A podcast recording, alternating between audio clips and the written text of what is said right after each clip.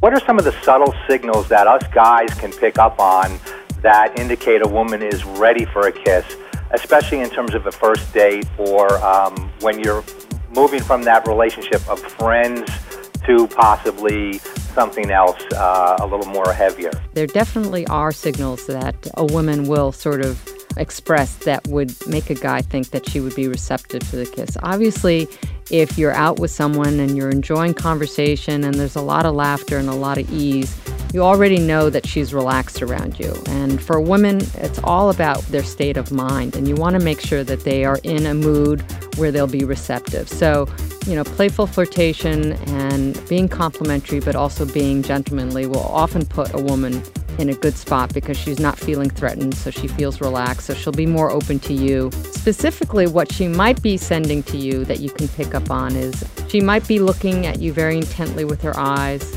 Um, the eyes are often the window to uh, to a green light. She might be looking at your mouth a lot while you're talking. That will say to you that she's interested. She's focused on your mouth, so she might actually even be thinking what it would be like to kiss you.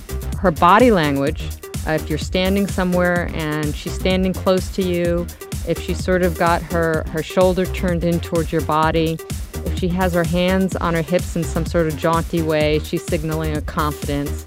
She might even give you sort of the girl hit to the shoulder at some point if you make a joke and you make her laugh. You know, some people say subconsciously a girl might run her fingers through her hair or she might be licking her lips.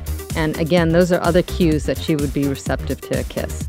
So there are a number of things. If you're feeling there's some palpable energy in the air, the time is presenting itself.